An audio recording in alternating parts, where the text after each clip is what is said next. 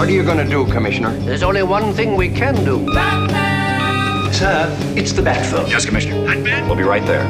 Biff Bam Pow. This is Batman Land. Be careful, maybe a trap. Each week we chat about the 1966 Batman TV show. We're Batman and Robin, the crime fighters. We discuss the episodes that aired this week on SBS Viceland. My name is Dan Barrett. I'm an editor here at SBS. My co host this week, look, he isn't easy to get into the studio. He's only willing to be here this week on the promise of milk and cookies. It's SBS Guide editor, Nick Bhasin. Don't you dare dangle milk and cookies in front of me and not deliver.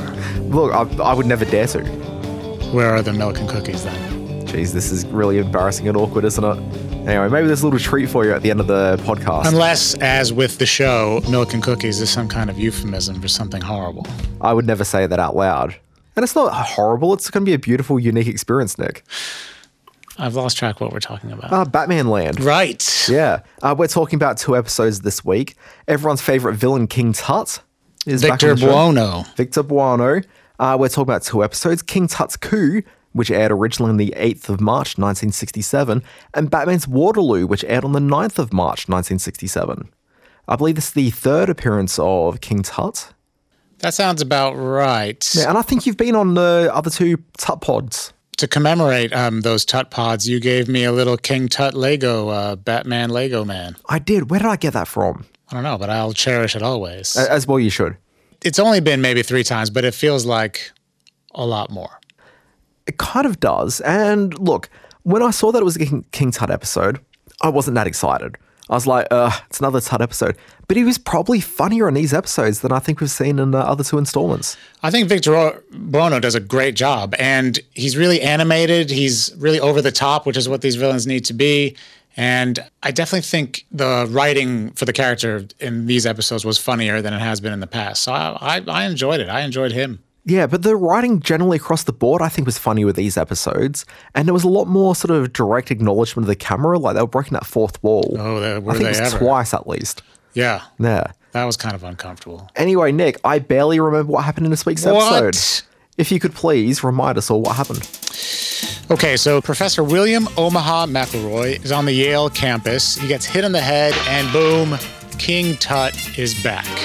Hiya, baby. What's shaking? He steals a sarcophagus, and Batman and Robin are called on the case. We'll be right there. They find King Tut's plan in the possession of a pantomimist with a noose around his neck somehow. Do you think it would be all right if someone untied me now? Then King Tut kidnaps a woman that he thinks is Cleopatra. I'm not Cleopatra. Batman and Robin try to save her, but they're beaten to a pulp. King Tut puts Batman in a sarcophagus and submerges it in a swimming pool for an extremely long time. Not even brat to bat resuscitation can help her now. Alfred fishes him out. You're alive, sir. He was without air for hours, but put himself in a trance. It required extreme concentration. But King Tut still has Robin, so Batman uses the battering ram. I say again, the battering ram Holy steam valve. to bust into the lair and save him.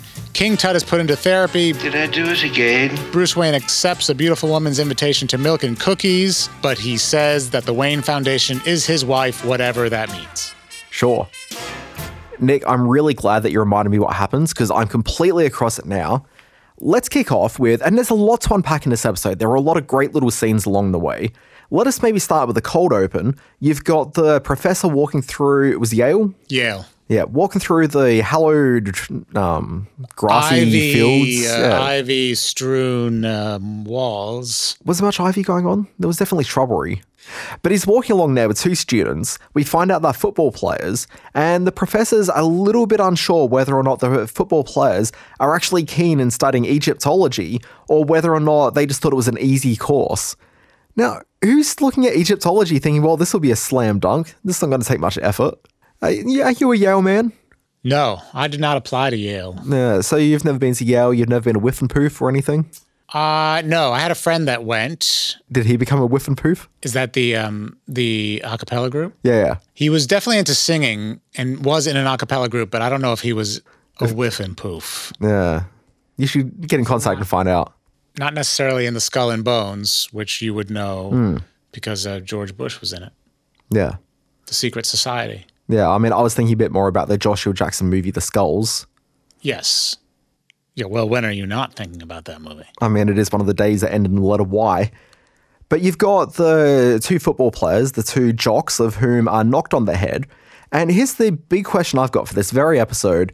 King Tut, he's taken off his hat, to say, hey guys, look, this is what happens. You've heard the rumors because of the student newspaper. You've heard the rumors when I get hit on the head, I think that I'm a crazy Egyptian guy. Yeah. Okay. And he's showing off the fortified hat that he has. And he's really taken that off for a fair amount of time. Now, I don't know about you, Nicholas, but if I have a serious medical condition whereby my noggin ain't as strong as it could be, I'd be maybe securing that as frequently as possible, not just being brazen, just waving my hat around. And then when the two jocks get their own noggins knocked, okay, and for some reason they immediately become Egyptian guys, I don't know if it's a proximity mental illness or how that works exactly. He's still got his hat going. What's going on here? Like, put your hat on. He definitely is not smart about um, physical uh, safety. Is the implication that whenever anyone gets hit on the head, they turn into, they think that they're an Egyptian um, historical person? Look, Nick, I'm a man of science, and I'm looking at this, and I just don't think it holds up. No, it doesn't make that much sense. Mm, it makes no sense. Speaking of no sense, Dick, Dick Grayson, Yeah. he's in the lounge with his Aunt Harriet and Bruce. They're dressed in all sorts of um, gear, not quite togas, but you know, they're wearing the, It's Roman gear, isn't it? the Roman gear. Or Yeah. is it Greek? Oh, look, I'm not entirely sure. I mean, it's Cleopatra, so, you know, you'd assume that it's, I don't know. I think there's some cross cultural business going on here. Um, Anyway, put a pin in it. do you mind if I get out of here? that would be the right choice. Now, they're just hanging out because there's some sort of charity gala they're going to later that night. Aunt Harriet thought it'd be a good idea to check out their costumes, see that everything fits and whatnot. Right. So they're doing that. Bruce, he's very excited because there's a young lady in his life named Lisa. He'd like to see what she looks like as Cleopatra. Lisa Carson, daughter of John E. Carson. Indeed. Amazing how clever the people on this show were. Put a pin in that. We're going to get back to it. All right. Okay, lots of pins, not much time. Alfred comes in and is like, Sir, Bruce, Bruce Wayne, Commissioner Gordon's on the phone. Bruce is aghast that Alfred has come through in front of Aunt Harriet and has crossed the, you know, identities and is like, Alfred, what are you doing? Right. Okay, Commissioner Gordon, like, this is a affront to everything that we've been doing here. But anyway, it turns out Commissioner Gordon was just after Bruce Wayne, but Alfred thought that it was a smarter idea taking it in the study because he may need to do Batman related stuff straight afterwards, which turned out to be exactly right. And how dare Bruce question Alfred after so many years of service? Yeah, Bruce was a real jerk. Yeah. And I mean, Dick was a bit of a jerk as well because when he walked off, like, he was also mumbling about this. It's, it's not on. There's just no respect for their elders. No, and it reflects a kind of um, a lack of value for servitude in the Wayne household, I would say. Between all the stuff that Aunt Harriet does, I mean, she's basically a a maid the way she's treated.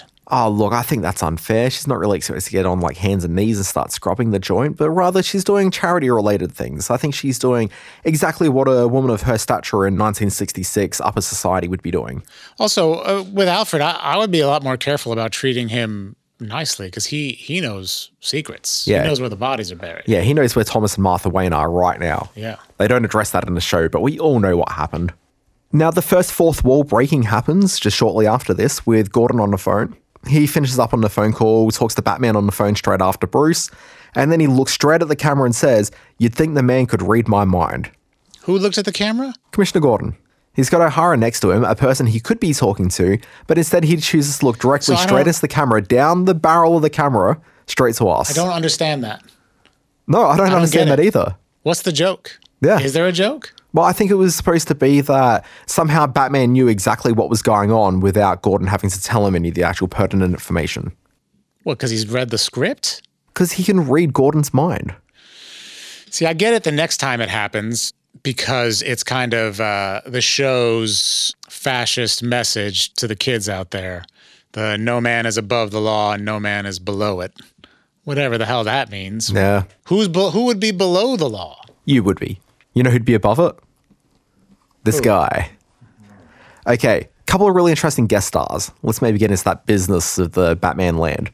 First of all, the big one, Lee Meriwether. Yeah, she's Catwoman. She well, she was a Catwoman. In Not the movie, this- right? Yeah, so she hasn't appeared in the TV show as Catwoman, but in the Batman feature film of 1966, she was Catwoman. Julie Newmar couldn't do it, so they recast, and it was Ms. Meriwether. She's pretty good.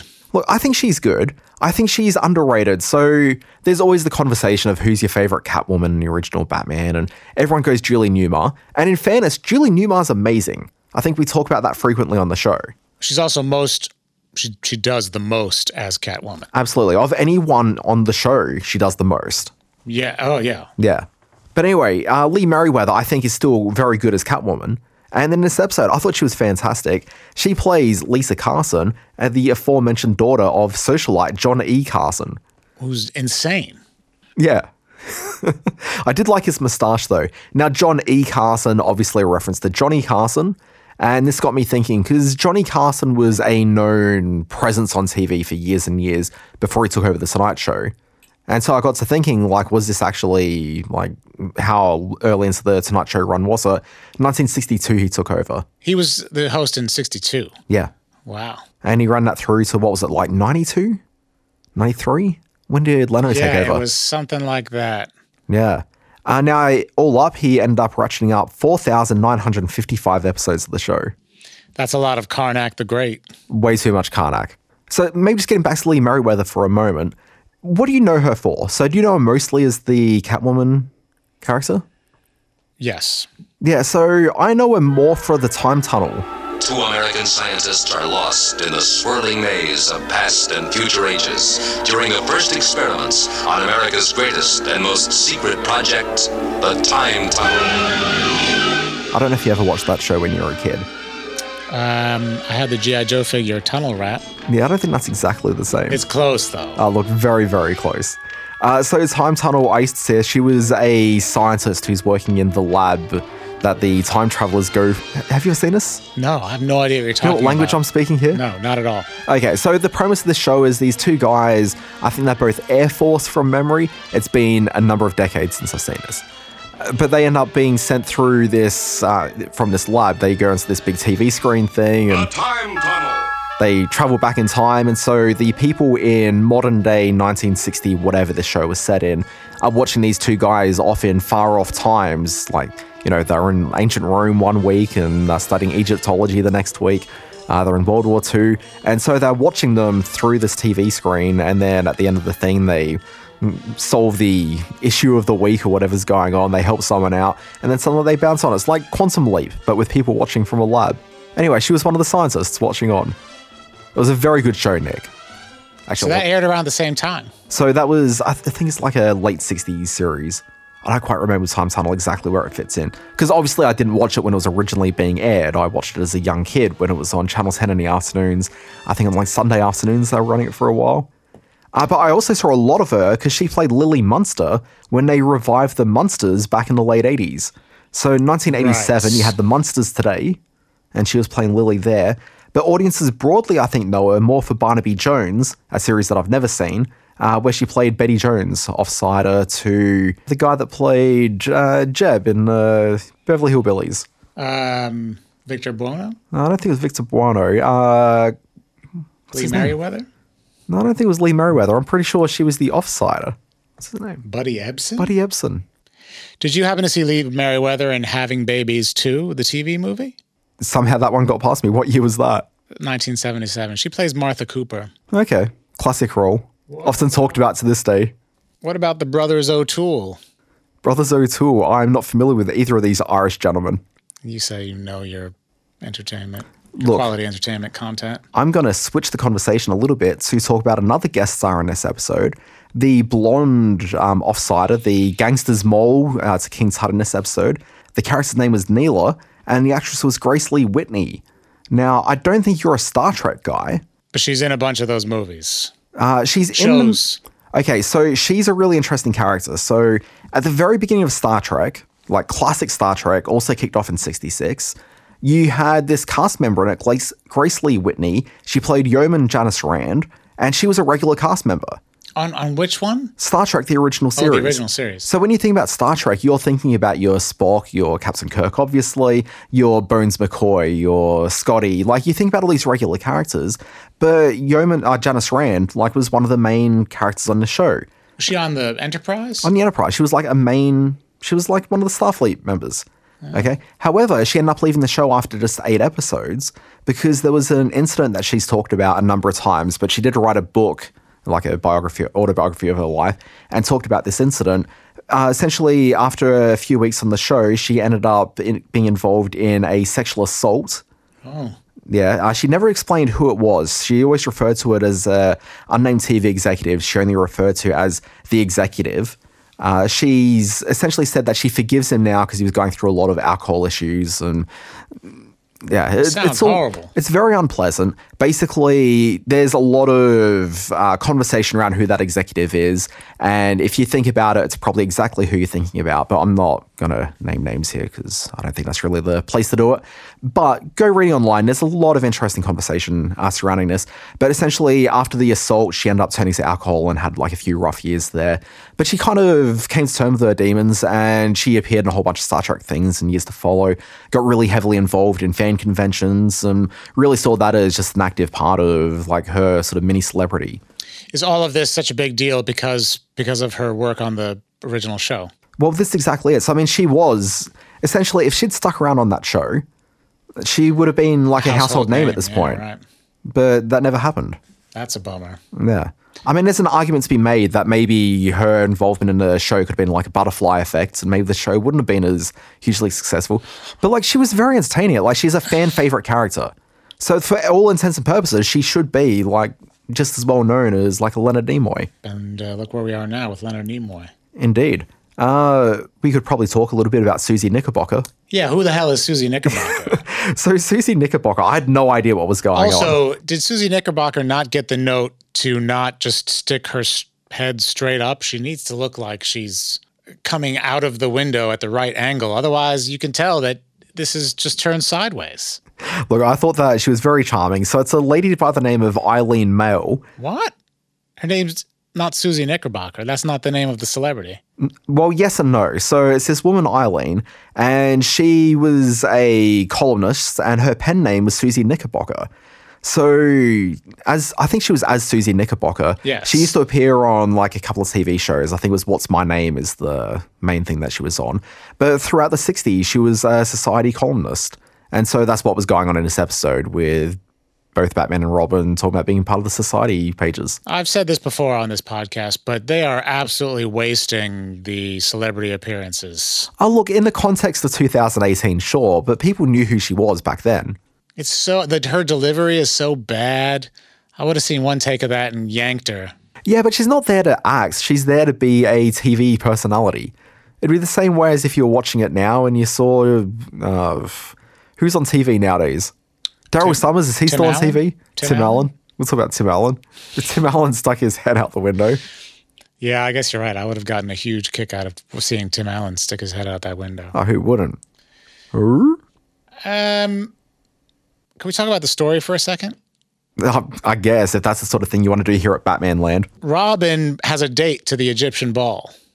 Who He does. is- who is that date? I don't know because she had a few funny line deliveries as well, and I thought, you know, she's worthy of note, but I couldn't really find an actress name for her. There was another actress mentioned on the IMDb, but I don't think it was her. I think it was the other lady in King Tut's lair. Also, how when King Tut gets hit over the head, does he have a lair and henchmen uh, ready to go so quickly? Are they just well? Obviously, those two guys got hit over the head at the same time. Yeah, but like he's got a he's got a hideout and everything. What's going on? and you got the gangsters mob pretty quickly. Yeah. Yeah. I, I don't understand what's going on. But look, what I do know is that Burt Ward, for the first time in the history of the show, had a really great line delivery. What was that? So there's a moment where, and it's just a ridiculous moment. Uh, Batman and Robin are in front of one of the many Bat computers, and they fed some information in, and the computers uh, translated uh, something that King Tut's written, and it said, I, the great King Tut, have returned to Gotham City to wreak revenge on Batman and his accursed companion. At which point, Burt Ward straight away says, Hey, that's me. Hey, that's me! Hilarious. He's a sharp pencil. That guy. Is he ever? Speaking of sharp pencils and pointy tops, can we talk about the Pyramid Club? Yeah, yeah. Well, Well, the Pyramid Club was the uh, the hangout of King Tut and his minions. Did you notice the? Because okay, so when they have an establishing shot, usually they'll have if it's a club of some description, you'll see the shot of the club outside with a sign. So much the same way as uh, later in the episode, we saw the Pyramid Club from the uh, like dock where people drop off deliveries and whatnot, and Batman and Robin went through there. There was a sign up saying Pyramid Club, and there was a I forget what the additional thing is because it's closed at the moment. Okay, so there's just a sign on the wall. But the initial establishing shot for the Pyramid Club wasn't video footage; it was a painting of the Pyramid Club. I've never seen that on Batman before. so I think was the um, the uh, skyline. Oh, look, entirely possible. I mean, you see like a lot of matte art in the background for scenes Yeah. when they're trying to fake this, but this was just blatantly just a painting. It's expensive to shoot outside, Dan. I mean, it did. It was shaped like a giant pyramid. I can imagine that's probably difficult to get your hands on. Were you aware that um, there's a big discovery with the real King Tut Uh, no, just a few days ago? tell me more. They did some uh, radar um, inspection over a few days, and they discovered that uh, he's in there alone. Uh, his stepmother Nefertiti is not in there. A lot of people thought that there was some kind of secret passageway where you could get to other bodies. Yeah. Uh, not the case. Okay. Nothing. So, Just him. so if he's in there alone, what does that do to change the mythology of King's Tut? I guess it implies that these pharaohs weren't buried with all of their relatives, but some of them might have been. I didn't look too deeply into it. I just saw that bit of news because I um, get all the King Tut updates. Yeah, on your Google News alert Yeah. for Victor Buono. Look at her. Every inch a queen. Mm. So, Nick, how proficient are you with Bat Morse code? Um, I'm as bat proficient as as required Yeah. in 2018. I don't use it as often as I used to. I'll admit that. So when Batman's sending Alfred the Bat Morse code, you were able to keep up with it enough? Is this what? Is this a, like a trick where you, you're going to say Bat Morse code wasn't in these episodes? You didn't watch them? That's right. And Batman wasn't wearing a wristwatch. Can we talk about something creepy that happened in the episode? Uh, was it the use of the phrase "the sleet in Crete is never very neat"? No, and it wasn't the use of the word pulchritudinous, which is a great word. Can you even say that on SBS at seven thirty on a Friday? Uh, I hope so. It's going out there. Let's check with management. So Batman um, tracks down Lisa Carson with the help of a tracking device that he's put on her. Why did he put that tracking device on her? Did he know she was going to get kidnapped? Does he put tracking devices on all of his dates? That's unsettling. Okay, wait, wait. Sorry, I need to unpack a lot of this. There's some very big accusations being made, and I want to know exactly what's happening. Yeah, damn right. So, who did he say he was tracking her? Like, Lisa Carson, yeah, but how did he, who was he talking to? Saying that he was tracking her? Robin. It was in the Batcave. They were at the um, computer. Can I propose this? Because I'd hate to think of Batman as a creeper, as a lurker. He's drugged women and brought them back to the Batcave. That's in another episode, Nick. We're focusing on this one right now. All right. Okay, I would hate to presume ill of Batman. Could it possibly be that because he's dating Lisa, like as his alter ego, Bruce Wayne? Is he? Da- are they dating, I think they're going out. Or is this their first date? It's not their first. Well, I don't know. Like it seems like they've had like exchanges before. She had to work awfully form. hard at the end to try to get him to come over. She did. We've got a lot to talk about with that, so Yeah. we've got to Oh put a pin in that for the moment. But yeah, so I'm thinking like they've had exchanges, like they they're in each other's lives to a certain degree. They know each other. Yeah. Could it possibly be that him and Lisa have both put each other on their Find My Friends on their phone? Okay. But he hasn't allowed Robin to be it. on his Find My Friends because he doesn't want to share his location with his boy Wonder. Could it just be that he was just too polite to say, oh, well, you know, she's on my Find My Friends? I mean, that's utterly preposterous, but I, I'll go with it. You go with it? Yeah, maybe. Yes, that's what's happened. It's a children's show. That must be what happened. It's the only thing I can imagine. It can't be that he's putting tracking devices on the women he dates. No, he's a gentleman. That would be weird. Be very weird. Also, can we just talk about some oddity with technology and just general weirdness in Gotham? Batman and King Tut are having a conversation over the airwaves, Yeah, and well, in I order to understand what the hell was going on with that. Yeah, to stop people in Gotham from knowing what's going on in terms of this high crime caper, they're asking the Gothamites to turn their radios down or off.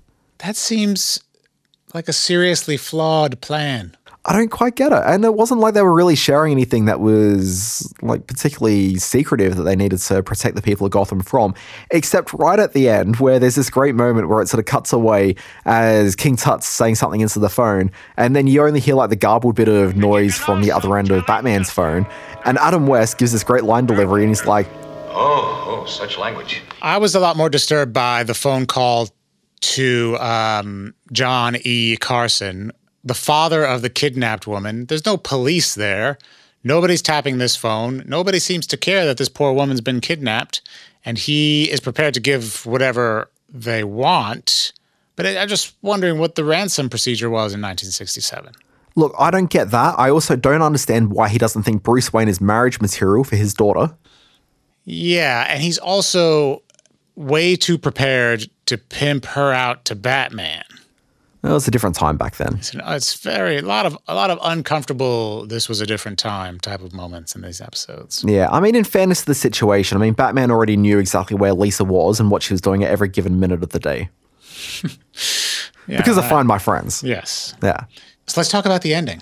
Let's talk about what happened there. The final scene in the hallway. Yeah. Like, this was like maybe one of my favorite scenes in the Batman series. So what we know is up to this point, Bruce Wayne, either Bruce Wayne or Batman, never accept a woman's um, advances. Well, but we haven't actually seen Bruce Wayne in the context because you hear that he's a playboy, but we've never really seen him actually talking to women as Bruce Wayne, except in the context of him being Batman. So obviously, a lot of time with Catwoman, a lot of times out and about. There's been the occasional time where, like, the gangster's mole has needed to be like put through some sort of period of uh, financial assistance to rejoin society after prison, and there's sometimes a scene with them, but there's never like a sexual tension going Well, on. what about the the dinner with um, the woman in the um, in the Green Hornet episode? Oh, that's a good point. Were they? No, but he was kind of ignoring. They, there was no sexual tension. No, not at all. Well, it was supposed to be a date, but like there were the two guys that came along. It was both Britt Reed and Yeah, you're right. Maybe this is yeah. the first time we see Bruce. Wayne. Do they call him billionaire playboy in this show? I feel I've heard the phrase "playboy" in the show before. Well, so just like Batman, he rejects uh, Lee Meriwether's um, advances, invitations to quote unquote milk and cookies, Yeah. which is filthy. Okay, so I thought that was incredibly cute and charming. What? Well, it's kind of you know it's the end of the night. Just like you want to come in, like instead of coming in for coffee, like come in for Even in milk and cookies. '67, even more charming back then. if I had a young lady welcoming me back for milk and cookies, look, I'd be completely smitten. But I think that that's particularly nice because it's Lee Meriwether who was Catwoman. So her of all I people inviting him in for she was milk. great. But uh, first of all, I don't like that. I mean, it's a different time, but the women on the show have to totally just beg Bruce Wayne or Batman to come in for some milk and cookies. Well, I don't think she was begging. Like it just sort of seemed, do you want to come in for some milk and cookies? I think it was a very nice adult situation. Ah, she seemed distraught. She seemed to really want him to come in for the milk and cookies. Well, wouldn't you? Have you seen that guy? He's gorgeous looking. She's gorgeous looking. It should be a slam dunk. There shouldn't be any issues going on. Um, so he rejects it, but then he comes around. Well, because she's. If you want to know if he loves you so, it's in his kiss. That's right. They have a kiss, and we. This might be the first. Is this the first kiss we've seen on the show? Yeah, and this was quite a kiss.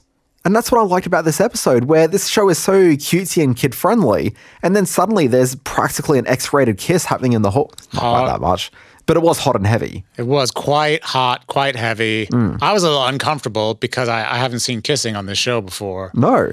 and I was I thought we were existing in a world where kissing didn't exist. I thought he was going to lean and give her a very chaste kiss. oh Didn't wait, happen. Didn't um, the Queen of Diamonds force him to kiss her for something for a movie? I don't recall. Penguins movie? I, I remember the episode he's talking about. All right. Well, Yeah, because they were because there was like the whole Robin build all up to jealous. it. But wasn't that just a chase kiss on the cheek or something? It wasn't anything. Oh, maybe. It wasn't like this in the hallway. But then Batman was all like, "Is it whew, is it hot in here?" Yeah, but I remember the two of us mocking that scene mercilessly afterwards. That's right. Yeah, whereas this, this was, you know, this is something. This is like an episode of The Love Boat. well, I was going to say the Red Shoe Diaries, but you know, choose your own series here. But yeah, now I'm heavy passion in the hallway, and then straight afterwards, he's like, "Is that off of Milk and Cookies still open?" Because he is in for it, and he gave the look to the camera and broke the fourth wall. And that's when he said, No man is above the law and no man is below it. What was the line? I believe he said, Man cannot live by crime fighting alone. That's right.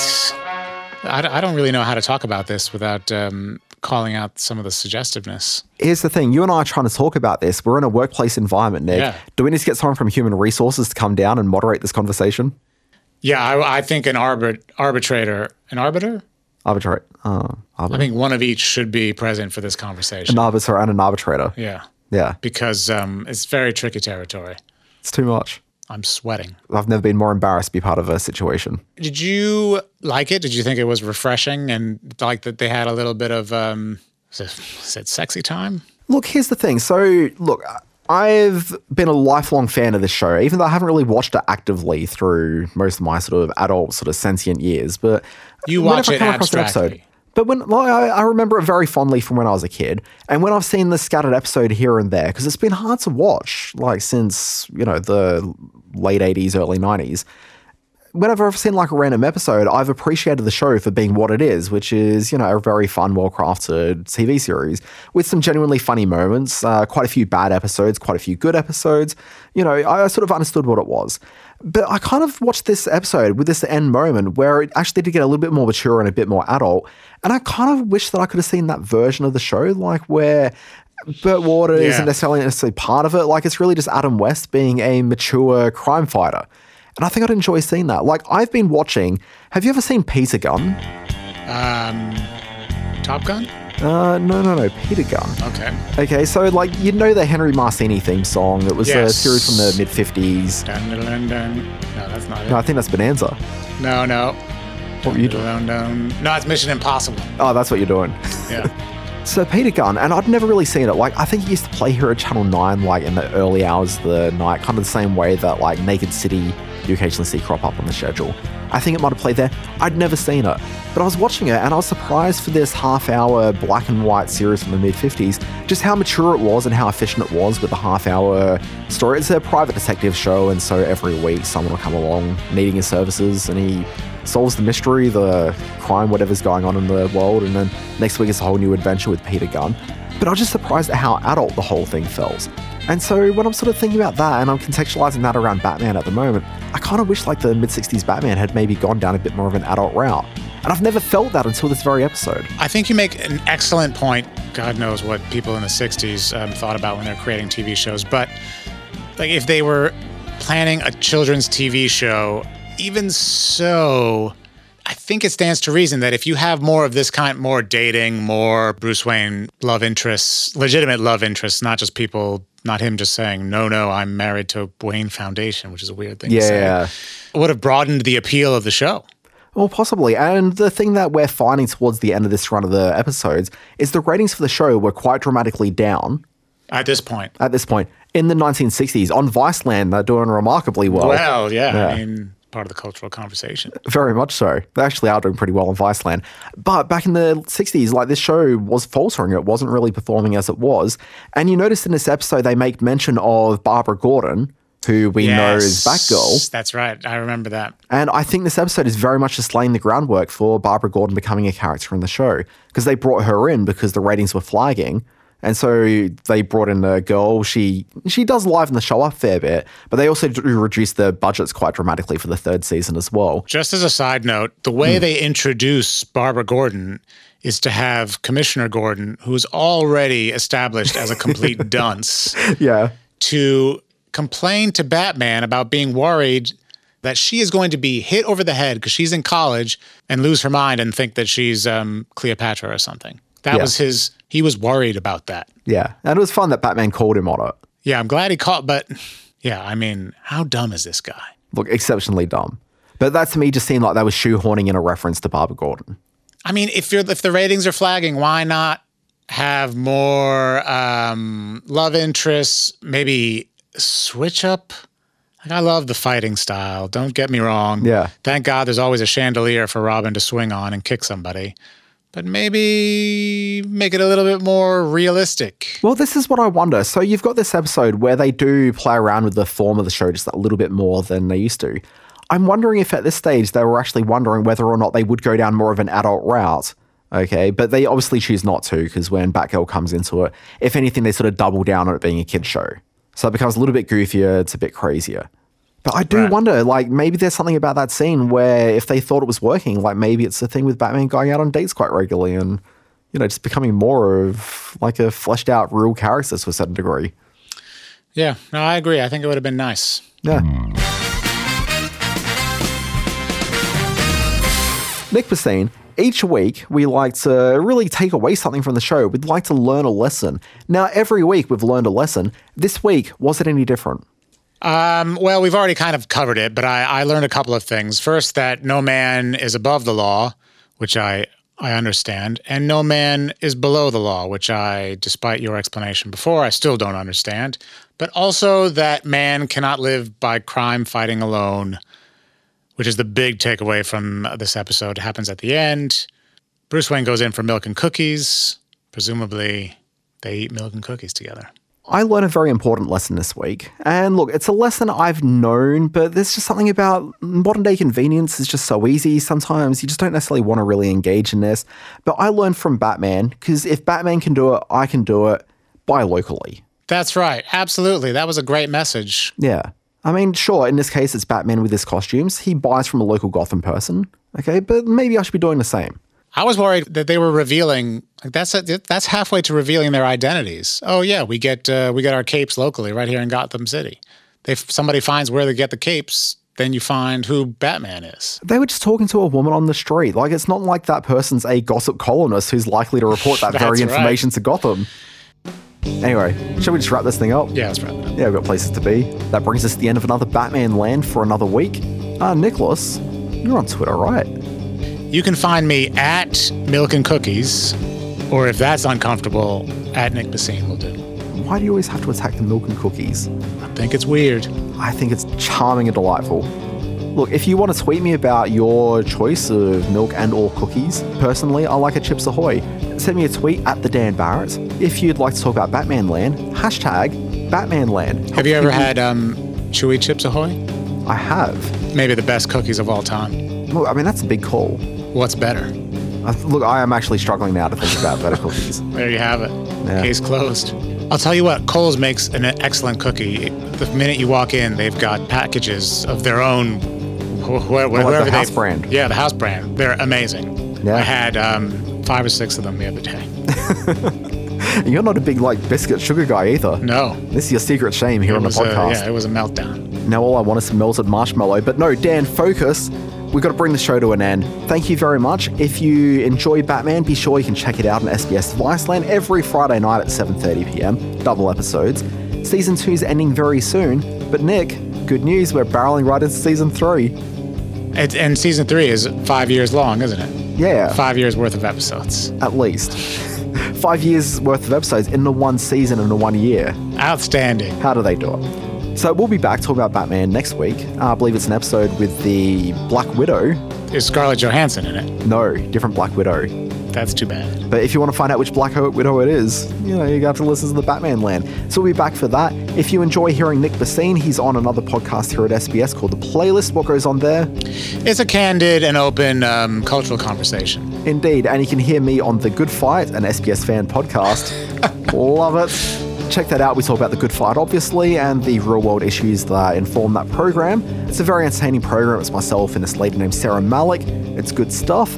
And if you enjoy Fiona Williams, who's occasionally on this program, uh, she'll be there talking about The Handmaid's Tale in their brand new podcast, Eyes on Gilead, which is a fantastic podcast and big thumbs up recommendations go and listen to that. But anyway, we're here to talk about Batman, which we'll do next week. Same Batman Land time, same Batman Land channel. Boom. Until next time.